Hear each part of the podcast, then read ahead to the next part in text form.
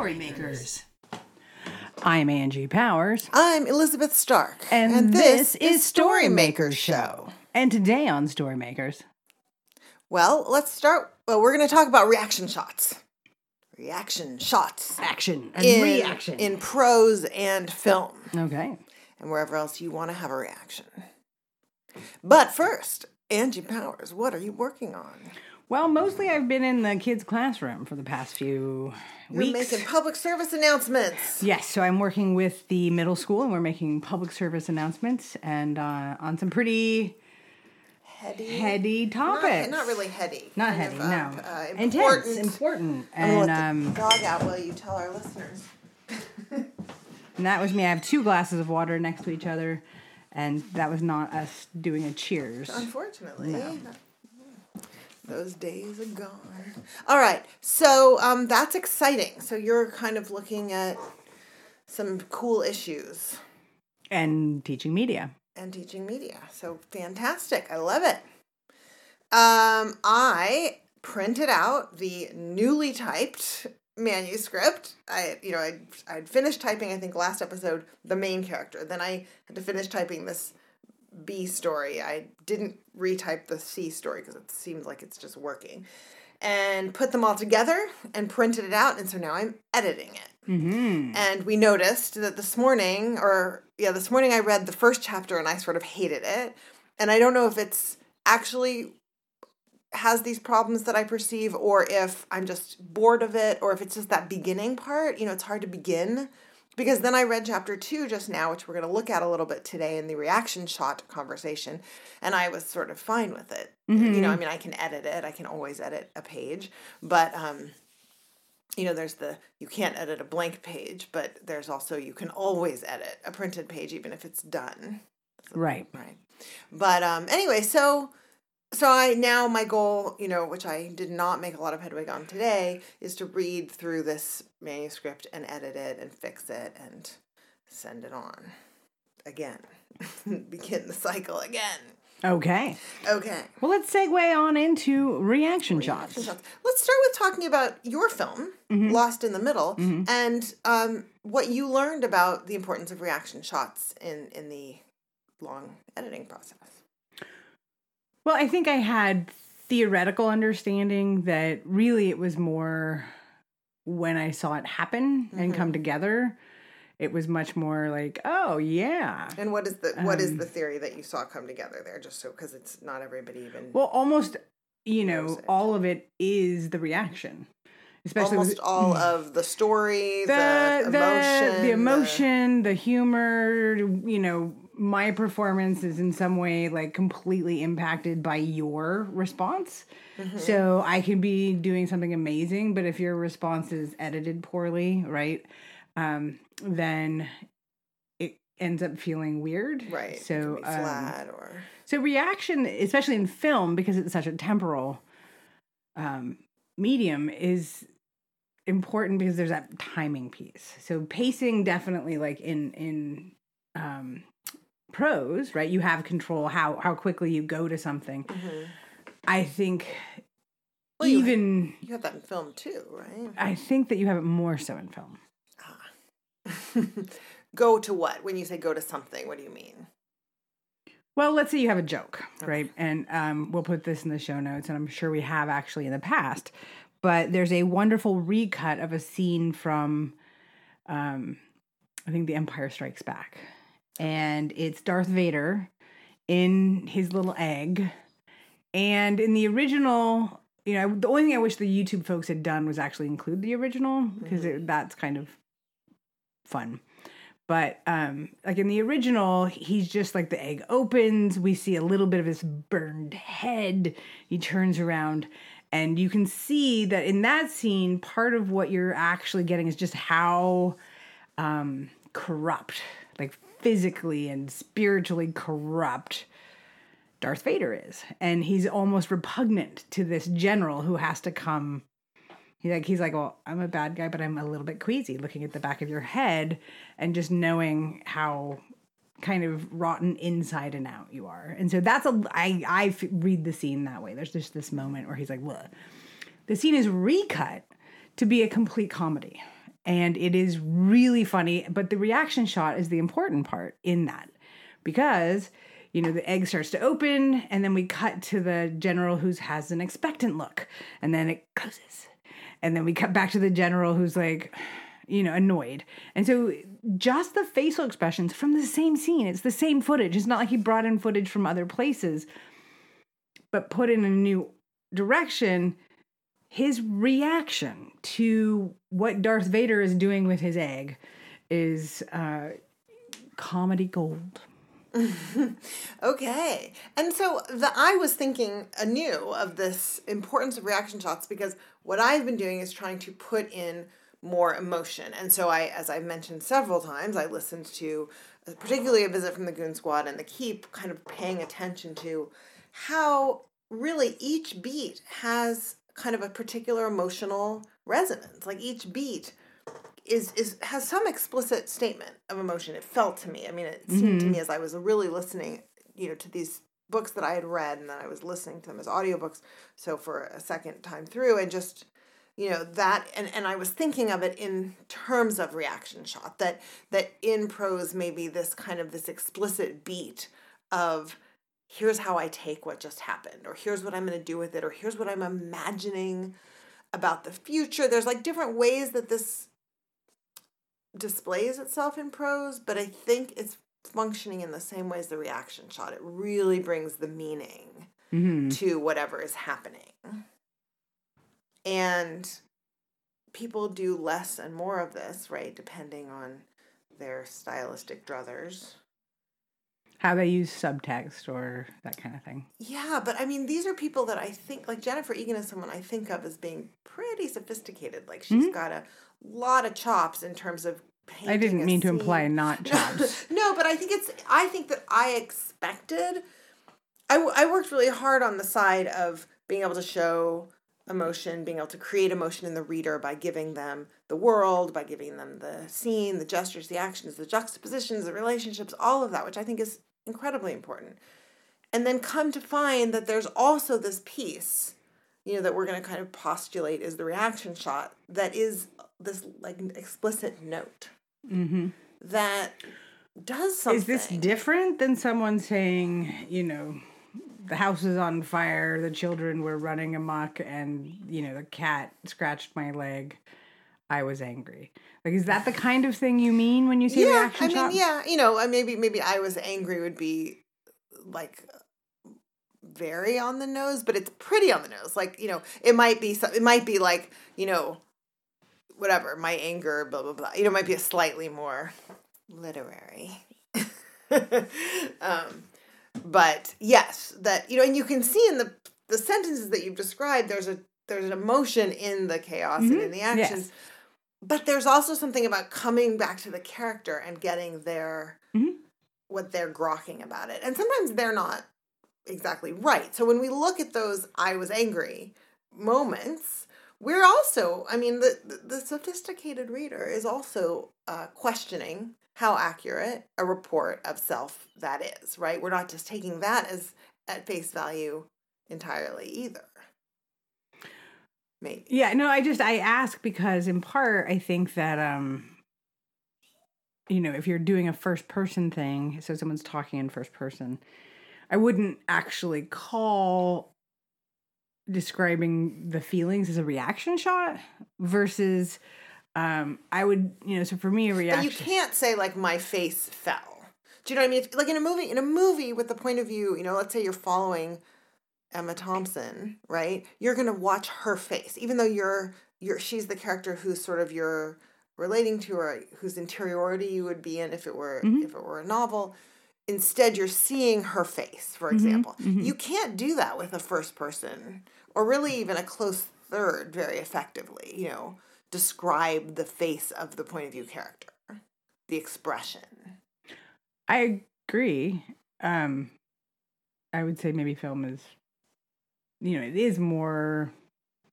It's completely constructed, so I don't want to say objective, but obviously, it has certain um,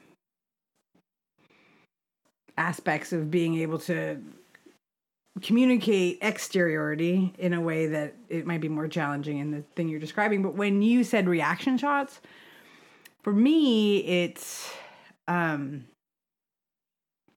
whatever the responses are to some to an event or an action. So it feels different to say like, okay, we're going to talk about you know my house is on fire and the cat scratched me and I'm angry, right? Mm. That doesn't feel like a reaction shot.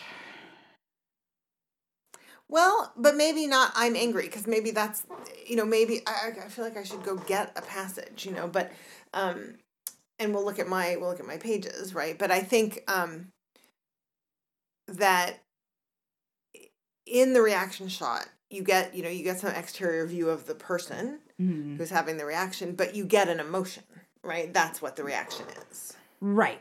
So I think that there's But a reaction shot, just to say in film, is actually giving you feedback not just on that character, but how to read what you've just seen. So if you have a reaction shot that causes you to want to laugh, you know it's okay to laugh. If you have a reaction shot that um, mismatches your emotion, it actually keys you into how to feel. So I think the but it's not from a character's point of view in the quite the same way i think well i mean obviously it's an entirely different thing what i'm talking about but i think that it might actually serve a similar purpose a very, yeah like a very similar purpose like here's the action here's what's going on now we're going to take a beat and see how this lands what this means what it you know what what the dynamic is here and and it mm-hmm. might be mm-hmm. between interiority and exteriority in prose or it might be between two different characters or it might be between the narrator who is looking back on this moment and sort of talking about what they were thinking or feeling or reacting to mm-hmm. what what they were experiencing more in the flow of things but all of that i think maybe in an interesting way has something in common with the reaction shot and the importance of the reaction shot that without it without that that an emotional of, guide. Yeah, exactly. An emotional guide. So maybe the reaction shot is a tool for mm-hmm. the emotional guidance, and so is these kind of more direct examinations of feeling in right. Yeah. Should we um do you want to look at this? Yeah, why don't you share? So what we're gonna do right now is look at something Elizabeth has worked on. It's from her new novel. And the what we're actually looking at is an edit. So you're going to be reading what you originally wrote, and then you're going to share the edit you made. So right. I would. I am going to do a beat and then we'll do another beat. I'm just going to do like a short, like a half page, and then maybe we'll do another one depending on the timing. Okay. Okay. So this is chapter two, and um, and I actually will say like I'm not yet even sure of all of them, right? I'm pl- I'm testing them. Mm-hmm. So here we go. Which is not saying not an apology. No, because that's one of our rules. No apologizing. Okay. This is okay. Instead of going home when we finally left the hospital, my father took me to his lab. The hospital attendant, a young blonde woman with big teeth, wheeled me out the front door while my father fetched the car. Assigned roles, we each played our part, but I had no idea what would happen once we left the only place I knew. Even under a shelter of gray cloud, the world was exceedingly bright. I squinted at it.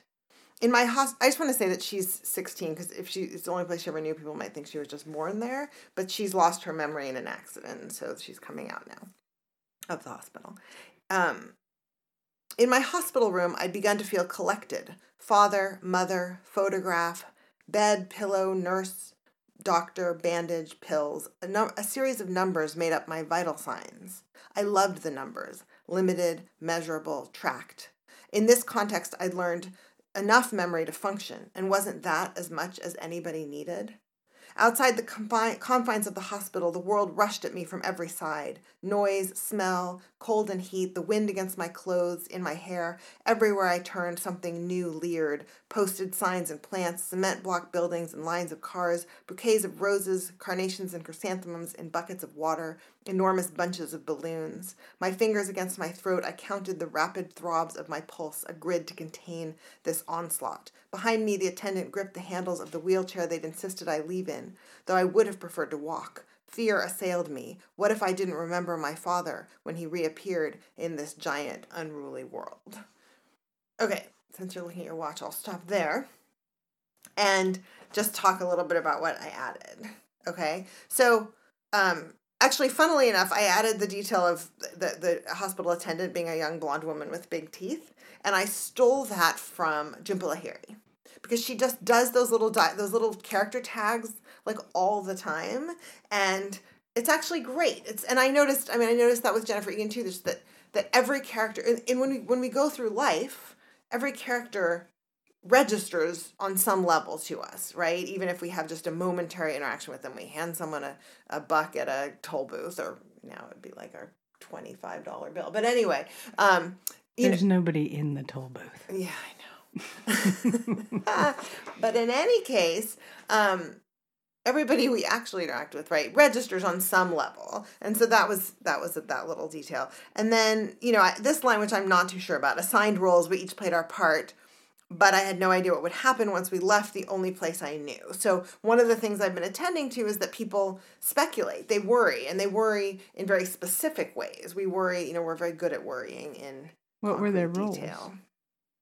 Well, there's the attendant, and then she's the patient, and then the father is the father, right? And yet she doesn't really remember him, and mm. so, um, yeah. So, um, you saying you'd like to hear that explicitly? Is that a note? I guess I just was thinking if someone has no memory mm-hmm.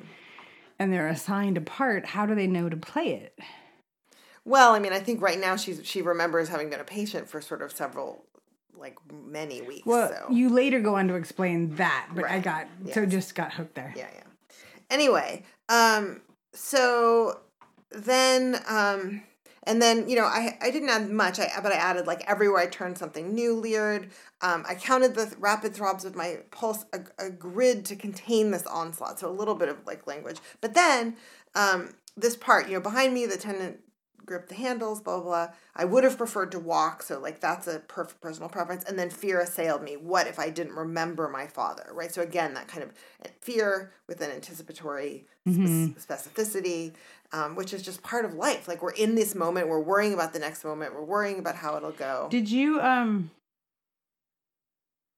I just felt confused, sorry. Did, are you referring to the edits you've already made, or are you referring to? Well, these are the edits I made between like the last major draft so i and and this one that i just printed out last night so i did two passes and so these these are the edits i just I thought you were going to read the difference i just read the new one and now i'm telling you what i added oh okay because i think it would be hard for people to hear the differences really so oh. i'm just pointing them out Actually, Could we just do a sentence example okay um That wasn't me. That's Bandit. All right. Let me read the next beat um, both ways. Shall I do that? Well, just if you keep it small, yeah, like keep it so that it's really clear what's different. So you. All right. So so it used to be my father pulled up in a big white Lincoln Town car. Here we are. After so much lying around in a hospital bed all those weeks, I walked like a person learning to move, jerky and robotic, my limbs and belly aching, though it was my brain and not my body that had suffered most. My father held my elbow and helped me toward the curb or to the curb he opened the back door. I began to shake, my teeth clattering involuntarily against each other. I'd been learning. Anyway, let's.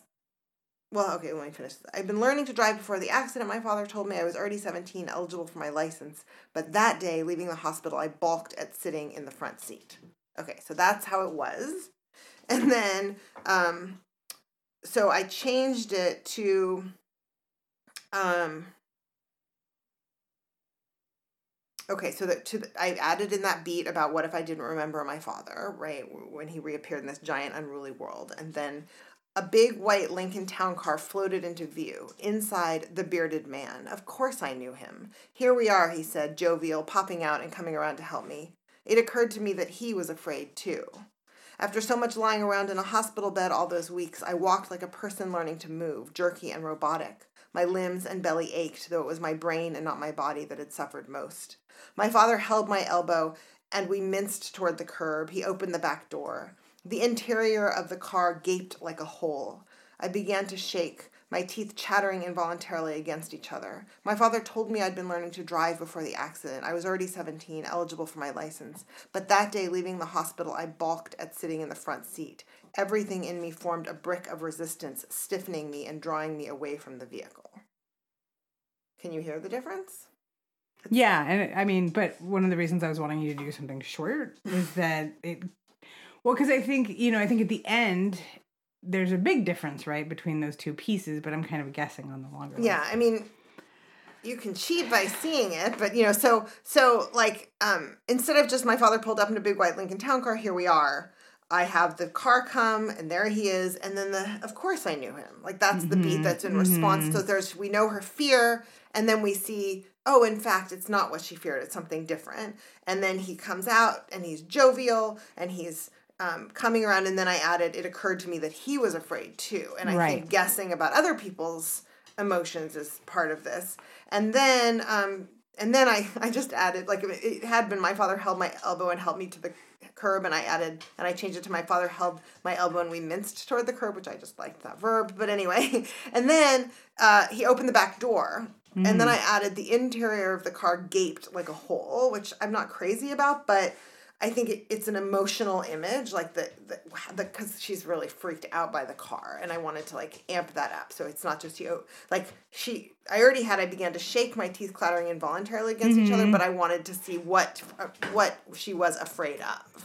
Right. And so I added that image. And then the other big thing is I had before it had ended with but that day leaving the hospital I balked at sitting in the front seat and I added the line everything in me formed a brick of resistance stiffening me and drawing me away from the vehicle. So that's again it's not I was afraid exactly it's uh, like uh, but it's it shows what like what the feeling is. Right. Well, thank you for doing that because I, for me, not all of our listeners will be like me, but for me, having a big long chunk and then guess what's different between these two feels hard. Well, and part of it is that you know, it's not like every other sentence I added something, and so you know that that's why I'm sort of reading, um, you know, Fantastic. a little bit more. Well, thank you for sharing that and sharing those examples. And so now it's time for Wait, before we go to steal this, I just can we just circle back quickly and do what do you think about this sort of reaction shot or emotional guide idea? Now, you know, I think that um like, do you see where like like when we get the car, like let's no, say you I were filming that moment of like opening the car, and her, Right. f- how would you sort of show her fear? Well, there's a number of ways you might actually have her open the car door, see the back of it, right? And the way you shoot Gaping that. like hole. and again, that one that's a weird, weird little like um anyway, backing up. um you could shoot it in a way that is a POV shot, right? This is how you sort of imagine, you know, she would see this as a as an unending depth, right? Um, but you could also shoot it where she sees it and then you see her again, right? And she's having a reaction to it. You would definitely capture both. you wouldn't necessarily know which one is the right one to use until you've kind of brought everything together. Right.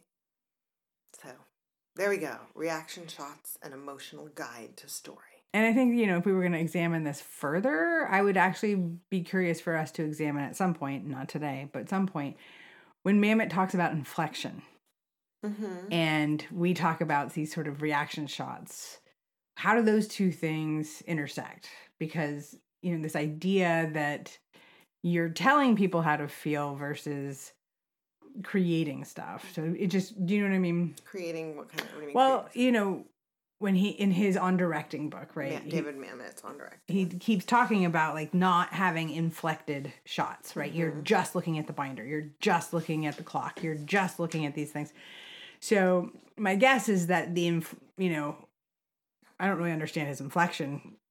Well, I think it's just it's the juxtaposition. It's like the Kuleshov effect. That like if you see the actor, if you see the actors, you know, Well, in danger or something. But does that mean that the- you don't again? So then he also feels like actors can also just talk without any expression, and the story will still come through. So it's just interesting. What does inflection mean, and how do we avoid when we do these things going too far, right? Because we have these rules about it.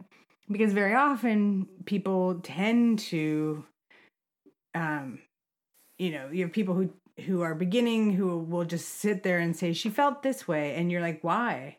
And then, you know, we all learn the show don't tell, and then it's like. I don't understand what she's feeling, but I get that the tree is droopy, right? And so it's it's sort of that balance piece of sentimentality, inflection, emotional resonance, reaction shot. So All right. you have no idea what I'm talking about, do you? No, I, I don't think I have no idea, but I think you're right. It's Maybe you don't care. No. Honestly, I I don't remember the name of the author the book I just finished, and I wish I had my phone so I could look it up. and I'm thinking about the cyborg nature of me. Uh, okay, so while I'm talking, you're thinking about the next thing to say. Always. Okay, great. Not the next thing to say, but what's coming next and how I have to be prepared. Okay, so are you prepared for Steal This? Somewhat. Okay. Amateur poets borrow, professional poets steal. What have you come across in your wanderings this week that you would like to steal and make your own? Wanderings and reading. No, just wanderings. um, so I read a book called Chemistry. I think her last name might be Wang, W A N G, and her first name might be W E I K E, which I don't know how to say. We we we okay okay, but I don't know how to say it, and I might be wrong. But in the show notes, Rachel will have located this fabulous book, which I loved, and she will have done better than me in getting the author's name Okay. and um so i just finished reading it it's um it reminded me of jenny offill's book department of speculation in its style Mm-hmm. and actually it's about a lot of the effectiveness of both books is about juxtaposition of different moments and memories and ideas as well um and it's a very particular style um and anyway it, it can sometimes be distancing and sometimes be very intimate and it, it did make me cry Mm-hmm. it's also about science, so I wanted to read it since my book is about mhm. science. And um, you know, I'm not quite. I'm not. It's not exactly what I'm looking to steal right now because I'm sort of trying to steal other things on this polish level. Okay. Um, but I think that one of the things she does brilliantly, maybe I do even, that she brings in backstory late in the book that really changes how I and I think she understands, you know, particularly her parents. mm-hmm. And it's so moving to me. It was just so, so moving. And so, and part of the project of the character was kind of trying to unearth different memories than the ones she had kind of let predominate in her in her emotional reaction to her childhood or whatever. Mhm. But so I think, you know, I think again and again the piece of moving the backstory revelations back, letting them come up, you know, because part one of our flaws, one of our limiting beliefs as people is, you know, this is how it happened. And learning, no, it happened this other way, um, I think come is sort of a, a very like late act two kind of moment. So that's what I'm gonna steal. All right. Fantastic. How about you? Um. You learning anything about filmmaking from your PSAs Um. with the kids? No. No. Uh. But I think watching them struggle with content is really interesting, and and. Uh, the difference between someone being super excited to engage with something, like something that's their an authentic interest, versus something they're told to do, uh, is kind of amazing. And so I think the thing I will still steal for this week is, you know, really connecting with my authentic interests and not necessarily the interests that I am supposed to want to do. But what's cool about that project is that they've seemed to be doing that now, even though they've had to go through different relationships with the pieces. This is a group project with the Yes. pieces they were more or less connected to, but they're somehow finding their way to Mm-hmm. connect to what they connect to within a context, a group context. Right. Yeah. So, All right. Well, um, we hope that this has helped you somehow in your writing. And we hope you power forward and give yourself permission to do whatever you want to do creatively. Until next week.